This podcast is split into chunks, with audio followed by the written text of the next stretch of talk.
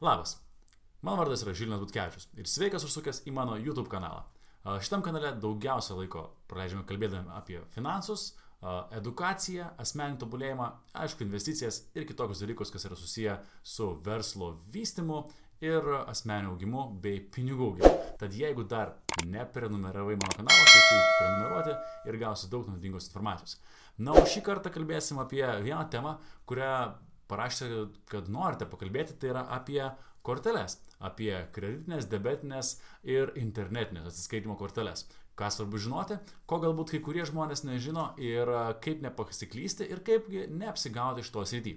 Tai mano tikslas yra šiam video paaiškinti detaliai, kas yra tos kortelės ir tikiuosi daugam bus gerokai aiškiau, ką su jom galima daryti ir ko nereikia daryti. Tad judam pirmin.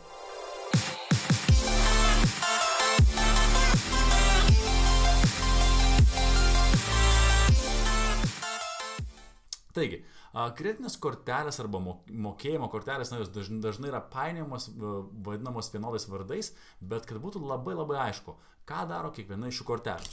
Iš esmės, jeigu pasižiūrėsite, pagrindiniai yra du tipai kortelių.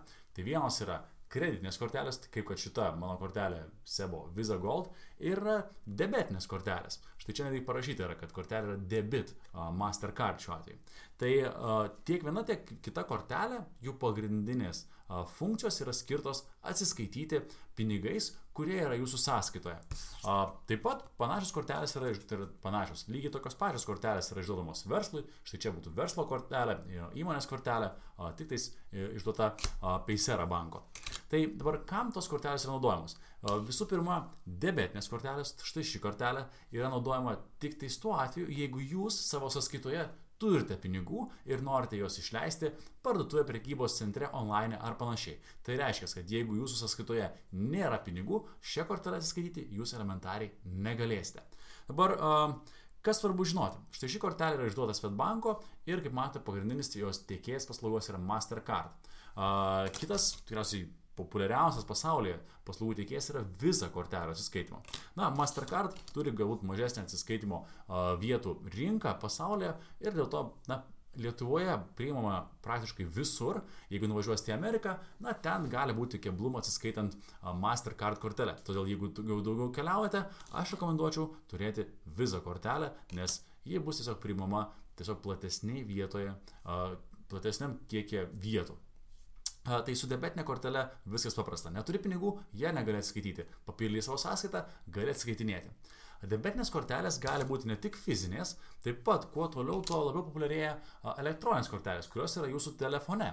Tad galima naudoti savo bekontakčiais atsiskaitimais savo galbūt išmaniuoju laikrodžiu, telefonu ar kitų išmaniuoju įrenginiu.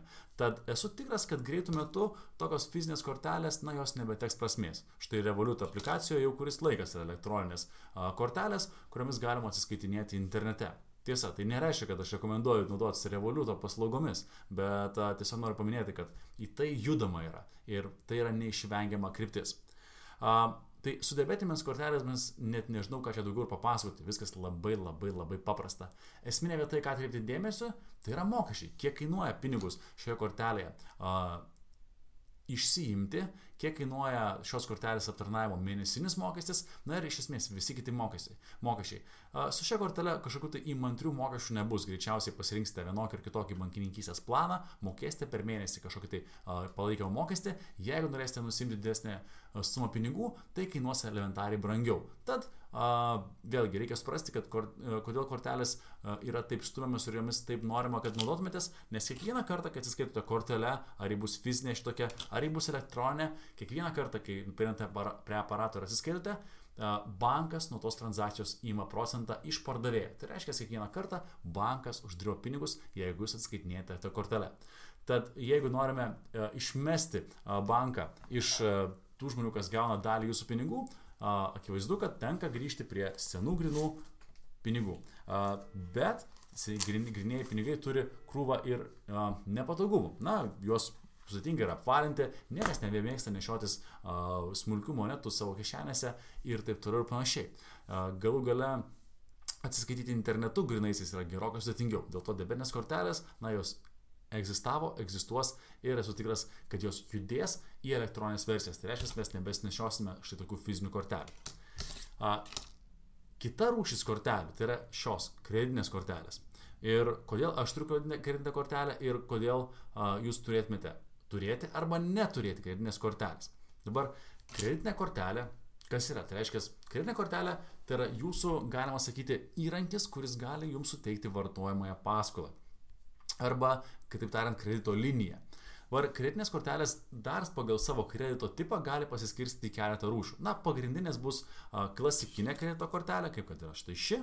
Tai reiškia, kada jūs turite tam tikrą kredito kiekį, na tarkim, ten 1000 eurų ir jūs galite iki 1000 eurų išleisti. Ir kiekvieną mėnesį, jeigu jūs būsite išleidę tam kažkokią tai sumą pinigų, tarkim 500 eurų, kiekvieną mėnesį mokėsite palūkanas.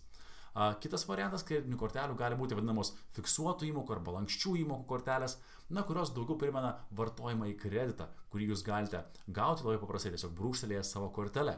Tai reiškia, kad uh, užuot būtų priskaičiavus palūkanos už tą sumą, ką panaudojate, tarkim, išleidote 500 eurų kredito ir mokate uh, palūkanas, tai palūkanas mokate, bet kartu ir dengiate kiekvieną įmoką, kiekvieną mėnesį įmokos dalį, tai reiškia, padenginėje tą kreditą lygiai taip pat, kaip mokėtumėte vartojamąją paskolą. Tai ir vienu ir kitu atveju tiek klasikinis kreditas, tiek, ta vadinkim, lankščios įmokos arba vartojamoji paskola, kuri būtų, sakykim, surišta su kortele, yra, na, mano giliu įsitikinimu blogas dalykas. Kodėl? Ir tai, kodėl aš turiu tą kortelę. Na, tai visų pirma, kodėl tai yra blogai, dėl to, kad į mokesčiai, kuriuos ima, ima bankai už kreditinės korteles, yra žvėriški. Tai reiškia, kad jeigu jūs turite, tarkim, tą paties sebo kreditinę kortelę ir panaudojate kreditą, tai yra tik tai to, vėlgi mokėsite tas palūkanas, jeigu panaudosite kreditą, jeigu jo nepanaudojate, jūs jų nemokėsite. Tai reiškia, palūkanos yra apie 17 procentų, va, kliento mokamos uh, metų palūkanos už panaudotą kreditą. Tai yra 17 procentų metinių palūkanų kas yra tikrai, tikrai, tikrai riebi suma pinigų. Ir jeigu jūs, na, kad teisingai su, su, su, suprastumėte, jeigu jūs, pasis, pavyzdžiui, paimtumėte ir investuotumėte, nepasiskolintumėte, o investuotumėte 1000 eurų su 17 procentų palūkanomis ir tą darytumėt, pavyzdžiui, na, 40 metų, tai būnė iki pensijos. Tai pensiją išeitumėte Tiesa, gyvenime daugiau niekada nieko neinvestavę. Tiesiog 1000 eurų 17 procentų palūkanais. Į pensiją išeitumėt su 533 tūkstančiais eurų kapitalo. Skamba smagiai? Štai kodėl bankai taip nori, kad jūs turėtumėte kredito kortelę ir ją naudotumėtės. Štai todėl a, yra stumios jos į rinką, a, kad jūs imtumėt vartojamosius kreditus, nes tai yra milžiniški pinigai, kuriuos gali uždirbti bankai iš tokių kortelių išdavimo ir turėjimo. Kitas dalykas, į ką atkreipti reikėtų dėmesį, kalbant apie kredito korteles, tai yra krūva įvairiausių mokesčių, ką jūs mokėsite turėdami kredito kortelę. Tiek išdavimo, tiek pinigų išgrinimo mokesčiai čia bus gerokai didesni, kortelės praradimo ir panašiai. Kaip ten bebūtų, aš renkuosi turėti kredito kortelę dėl keletos svarbių priežasčių. Pirmoji dalis - kredito kortelė turi draudimą. Na, ne visos, bet didžioji dauguma, čia reikia žiūrėti kiekvieno banko teikiamas sąlygas. Turi kelionę draudimą. Ir kadangi aš praleidžiu užsienyje ganėtinai daug laiko, kad ir tokios e, netolimos kelionės į Latviją, Estiją ar į Lenkiją, kurios vasaros metu pas mane vyksta ganėtinai dažnai, aš esu rinkęs turėti kelionių draudimą, na mažą ką nutikus, ir paskaičiavus dienas, kiek aš praleidžiu užsienyje, gerokai pigiau man gaunasi turėti kreditinę kortelę ir turėti draudimą prie jos. Tiesą pasakius, paskutiniu metu man net, net porą kartų teko netgi pasinaudoti suskaudus dančiai ir kažkaip dar buvo, a, ir teko dar tiesiog lankytis vienoje medicinos įstaigoje. Tai kreditinė kortelė padengė, tai yra kreditinės kortelės draudimas padengė mano išlaidas.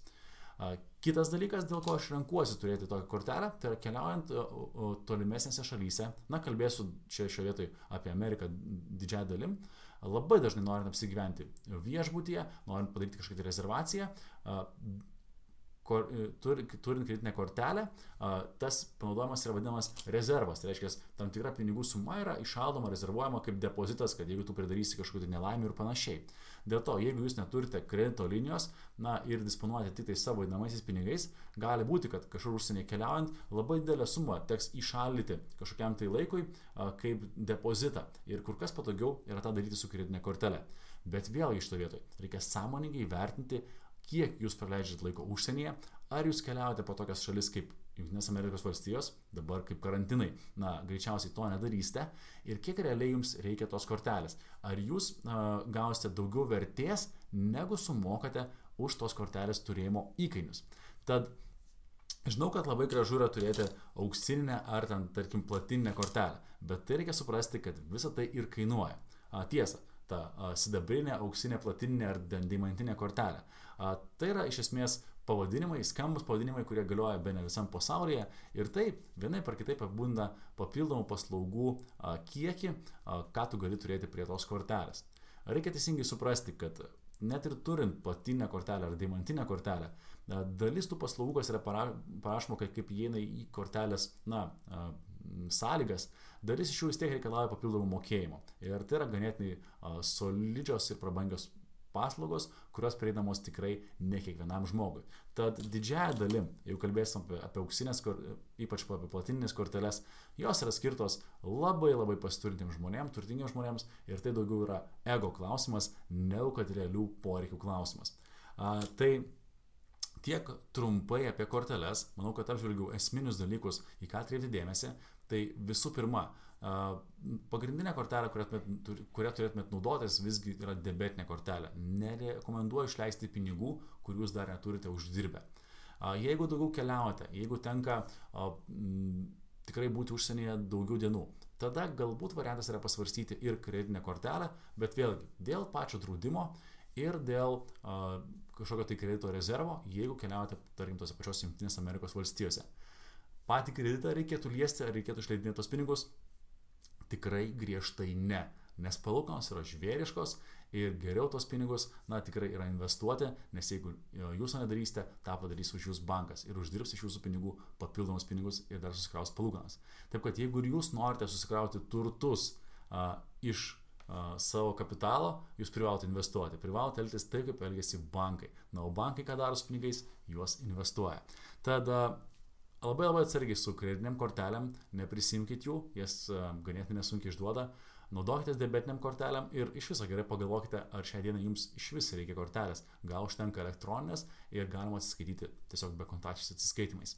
Tai tiek trumpai, tikiuosi, kad šis video buvo naudingas ir e, suteikė naudos ir vertės jums.